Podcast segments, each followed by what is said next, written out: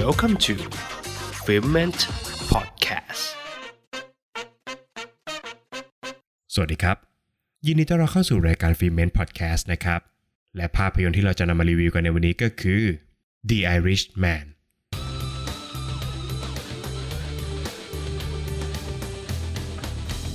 เรื่องราวชีวิตของแฟรงค์ชีแรนอดีตทหารผ่านศึก ผู้ผ่านตัวเองจากคนขับรถบรรทุก มาเป็นมือสังหารคนสำคัญของมาเฟีย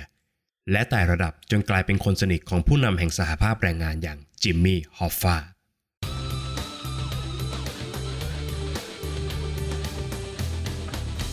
หากพูดถึงชื่อของผู้กำกับภาพยนตร์อย่างมาร์ตินสกอร์เซซีนะครับนักดูหนังหน้าใหม่ๆ หลายๆ คนอาจจะคุ้นชื่อเขาจากการวิพากษ์วิจารณ์ภาพยนตร์จากจักรวาลมาเวลว่า เป็นส่วนสนุกมากกว่าภาพยนตร์นะครับ แต่สำหรับคอภาพยนตร์จริงๆเนี่ยจะทราบได้เลยครับว่า เขาผู้นี้เคยสรรสร้างภาพยนตร์ระดับคลาสสิกไว้ประดับวงการมาแล้วหลายเรื่องนะครับ อาทิเช่น Raging Bull Taxi Driver รวมไปถึงมีความถนัดในการสร้างภาพยนตร์มาเฟียที่มีคุณภาพ อย่างที่เคยทำมาแล้วกับ Casino Gangs of New York และ Goodfellas ซึ่ง Goodfellas เนี่ยเป็นหนึ่งในภาพยนตร์เรื่องโปรดของผมเลยนะครับ ดังนั้นครับ เมื่อผมรู้ข่าวนะครับว่าผู้กำกับท่านนี้เนี่ยได้ดึงนักแสดงคู่บุญกลับมาร่วมงานกับเขาอีกครั้งในภาพยนตร์เรื่อง The Irishman ผมจึงไม่รอช้าที่จะรับชมตั้งแต่วันแรกของการเข้าฉายครับ The Irishman นะครับมีกลิ่นอายของภาพยนตร์อย่าง Goodfellas ที่ตีแผ่วงจรชีวิตมาเฟีย ผ่านคนนอกที่ค่อยๆ แทรกซึมเข้าไปเป็นหนึ่งในมาเฟียอย่างกลมกลืนนะครับ ขณะเดียวกันก็ผสมความสุขุมลุ่มลึกลงไปในเรื่องราวด้วยการขยายความถึงสภาพจิตใจที่บอบช้ำ และตาบาปแห่งโลกมาเฟีย คล้ายกับสิ่งที่ภาพยนตร์อมตะอย่าง The Godfather เคยถ่ายทอดเอาไว้อย่างยอดเยี่ยมนะครับ โดยมาตินสกอร์เซซีนะครับได้หยิบเอาหนังสือชื่อ I Heard You Paint the House ซึ่งตีแผ่ประวัติศาสตร์หน้าสำคัญในช่วงยุค 70 มาเล่าเป็นภาพยนตร์นะครับ ผ่านการเล่าเรื่องราวชีวิตของแฟรงค์ชีแรนหนุ่มไอริชที่เลือกเส้นทางชีวิต ด้วยการเป็นมือปืนรับจ้างให้กับมาเฟีย ด้วยคำที่เหล่าตัวละครในเรื่องเนี่ยเป็นบุคคลที่มีตัวตนจริง ๆ นะครับ ส่งผลให้ในด้านความเป็นมนุษย์ และลักษณะนิสัยของตัวละครเนี่ยสามารถจับต้องได้ เรื่องราวทั้งหมดมีความน่าเชื่อถือ และมีเหตุผลรองรับชัดเจน รวมไปถึงความรุนแรงในภาพยนตร์ยังมีไม่เยอะนะครับ ผู้ชมจะไม่ได้เห็นการยกพวกยิงกันของเหล่าแก๊งสเตอร์กลางถนนนะครับ และก็จะไม่ได้เห็นฉากแอคชั่นที่ดุเดือดเลือดพล่านในเรื่องนะครับ แต่ความรุนแรงในเรื่องเนี่ยกลับเป็นเหตุการณ์ที่สมจริง มีน้อยแต่ทรงพลัง ไม่มีการยกปืนขึ้นจ่อกัน และพูดคำคมใด ๆ ทั้งสิ้นนะครับ ด้วยความที่ The Irishman สร้างจากเรื่องจริงเนี่ยจึงทำให้ผู้ชมอาจจะตามไม่ทันในบางประเด็นนะครับ โดยเฉพาะประเด็นที่เกี่ยวข้องกับประวัติศาสตร์นะครับอาทิเช่น ที่มาและความสำคัญของสหภาพแรงงาน การเมืองในยุคสมัยนั้น รวมไปถึงเรื่องราวของความขัดแย้งระหว่างตระกูลของมาเฟีย ด้วยประเด็นต่างๆ ทางสังคมที่มีเรื่องราวอยู่มากมายเนี่ยจึงเป็นที่มาของความยาวระดับ 3 ชั่วโมงครึ่งของเรื่องนะครับ ซึ่งโดยส่วนตัวผมมองว่ามันยาวไปสักนิดหนึ่งครับ หากตัดบางบริบทของเรื่องออกไปได้ น่าจะทำให้ The Irishman กระชับขึ้นไม่มากก็น้อยครับ สิ่งที่ผมชอบมากที่สุดกับ The Irishman นะครับก็คือ การตีแผ่สภาพจิตใจของเหล่ามาเฟีย ในแง่มุมที่มาร์ตินสกอร์เซซีเนี่ยไม่เคยทำมาก่อนนะครับ โดยเฉพาะความรู้สึกผิดภายในจิตใจของแฟรงค์ชีแรนผู้อยู่ตรงกลางระหว่างสองขั้วอำนาจทางการเมือง ทุกการกระทำของเขาเนี่ยส่งผลต่อความสัมพันธ์รอบตัวนะครับ ไม่ว่าจะเป็นเพื่อนสนิท เจ้านาย และครอบครัว โดยตัวเขาไม่สามารถควบคุมอะไรได้เลยนะครับนำมาซึ่งบาดแผลที่โชกโชนภายในจิตใจของตัวละคร และองก์สุดท้ายของภาพยนตร์ที่เย็บปิดแผลนั้นได้อย่างยอดเยี่ยมหมดจดเลยนะครับ ในส่วนของนักแสดงนำทั้ง 3 คนเนี่ยเรียกได้ว่าเป็น iconic ของภาพยนตร์แนวมาเฟียเลยก็ว่าได้นะครับ โดยนักแสดงอย่างโรเบิร์ตเดนีโรและอัลปาชิโนเนี่ยยอดเยี่ยมอย่างไม่ต้องสงสัยนะครับ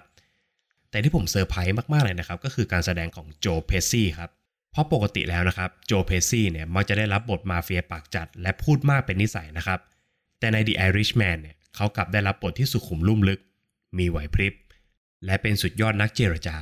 ซึ่งตัวเขาเองเนี่ยทำได้ดีอย่างเหลือเชื่อนะครับ การแสดงของเขาเนี่ยมีมิติและมีรายละเอียดที่น่าสนใจ ไม่น่าเชื่อครับว่านี่คือการแสดงของนักแสดงที่ห่างเวทีไปนานหลายปี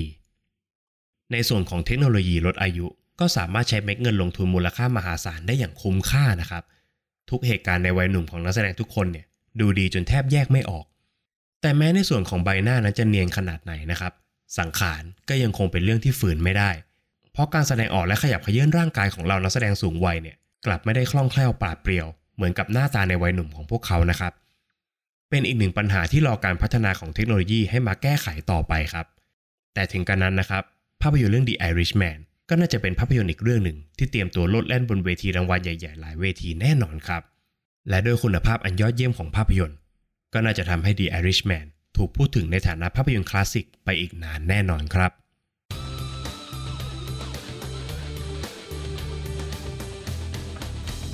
ประเด็นตกผลึกวันนี้มีการเปิดเผยเนื้อหาสำคัญขั้นรุนแรงของภาพยนตร์เรื่อง The Irishman นะครับ หากผู้ฟังท่านไหนยังไม่ได้รับชมเนี่ยขอให้ข้ามไปก่อนนะครับ Spoiler alert โดยการรับชมภาพยนตร์เรื่อง The Irishman นะครับทำให้ผมเกิดคำถามขึ้นมาคำถามหนึ่งครับ และผมรู้สึกว่าเป็นคำถามที่น่าสนใจ จึงอยากชวนผู้ฟังทุกท่านมาคุยกันในวันนี้ครับว่า การตกนรกด้วยความตายเพราะบาปที่ท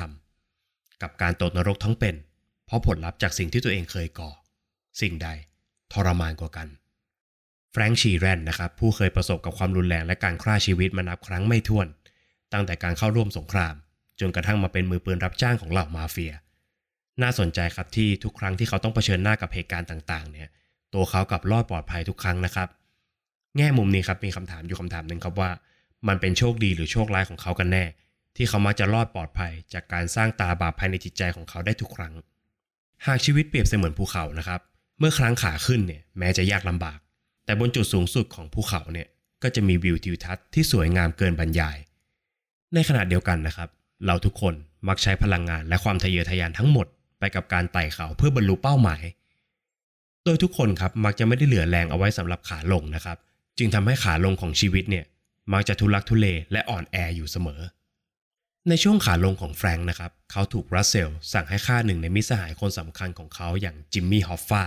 ซึ่งเป็นสิ่งที่แฟรงค์ลำบากใจที่สุดครับ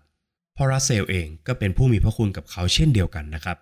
และการสังหารจิมมี่ก็เป็นเหมือนฟางเส้นสุดท้ายของแฟรงค์กับเพ็กกี้ลูกสาวของเขานะครับ โดยเพ็กกี้ได้ตัดสินใจตัดพ่อตัดลูกกับแฟรงค์จากทุกการกระทำที่ผ่านมาของเขา จากนั้นทั้งแฟรงค์และรัสเซลก็ได้เดินหน้าเข้าสู่วัยชราเต็มตัวนะครับ โดยทั้งคู่ถูกจำคุกจากความผิดที่ตัวเองเคยก่อ และรัสเซลเพื่อนสนิทคนเดียวที่เหลือของเขา ก็ได้จากไปด้วยความชราครับ แฟรงค์ป่วยเป็นโรคกระดูกเสื่อม เดินแทบไม่ไหว เขาถูกปล่อยตัวออกมาจากคุกเพื่อให้ไปงานศพของภรรยาตัวเองนะครับ ทุกๆการกระทำของแฟรงค์ล้วนแล้วแต่ถูกองค์ประกอบภายนอกกำหนดทั้งสิ้นนะครับ ไม่ว่าจะเป็นการสังหารทหารฆ่าศึกเมื่อครั้งเขาไปร่วมสงครามนะครับ และการสังหารผู้คนตามใบสั่งของมาเฟียที่เขาไม่อาจปฏิเสธได้ แน่นอนครับว่าทุกคนที่แฟรงค์ได้ปิดชีวิตไปเนี่ยได้มอบคุณภาพชีวิตที่ดีขึ้นให้กับเขานะครับ แต่ในขณะเดียวกัน มันก็ได้ฝังแผลภายในจิตใจของเขาด้วยเช่นเดียวกัน ฉากที่เจ็บปวดที่สุดของเรื่องครับ คงเป็นฉากที่แฟรงค์ได้คุยกับลูกสาวอีกคนหนึ่งของเขานะครับว่า ทุกสิ่งที่เขาทำเนี่ยเขาทำเพื่อปกป้องครอบครัวจากโลกที่โหดร้าย แต่ลูกสาวของเขากลับบอกครับว่า เธอต้องการเพียงแค่คนขับรถบรรทุกเท่านั้นเองนะครับ ในขณะที่แฟรงค์เลือกการกระทำของตัวเองไม่ได้นะครับ ครอบครัวของเขา ก็เลือกให้แฟงเป็นอย่างที่พวกเขาต้องการไม่ได้เช่นเดียวกัน หลังจากทุกคนในชีวิตจากเขาไปนะครับแฟรงค์นั่งอยู่บนรถเข็นเพียงลำพังในบ้านพักคนชรา เขาคงได้แต่นั่งถามตัวเองครับว่า การตายจากโลกนี้ไปแล้วต้องตกนรก กับการมีชีวิตอยู่เหมือนตกนรกทั้งเป็นเนี่ยสิ่งใดเจ็บปวดมากกว่ากัน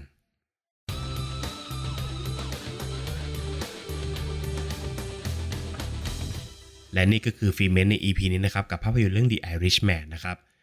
หากผู้ฟังท่านไหนรับชมแล้วตรงใจหรือไม่ตรงใจอย่างไร สามารถคอมเมนต์บอกกันได้นะครับ ต้องขอฝากไว้อีกเช่นเคยนะครับสำหรับช่องทางการรับฟังนะครับ ไม่ว่าจะเป็น Apple Podcast Spotify Podbean รวมไปถึง YouTube Channel นะครับฝากไปกดไลค์กด Subscribe กดติดตามกันไว้ด้วยนะครับ และเร็วๆนี้นะครับฟิเมนจะมีช่องทางการติดตามเพิ่มขึ้นด้วยนะครับ ต้องขอให้ติดตามกันด้วย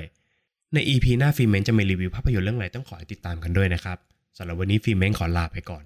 สวัสดีครับ Fulfillment Podcast.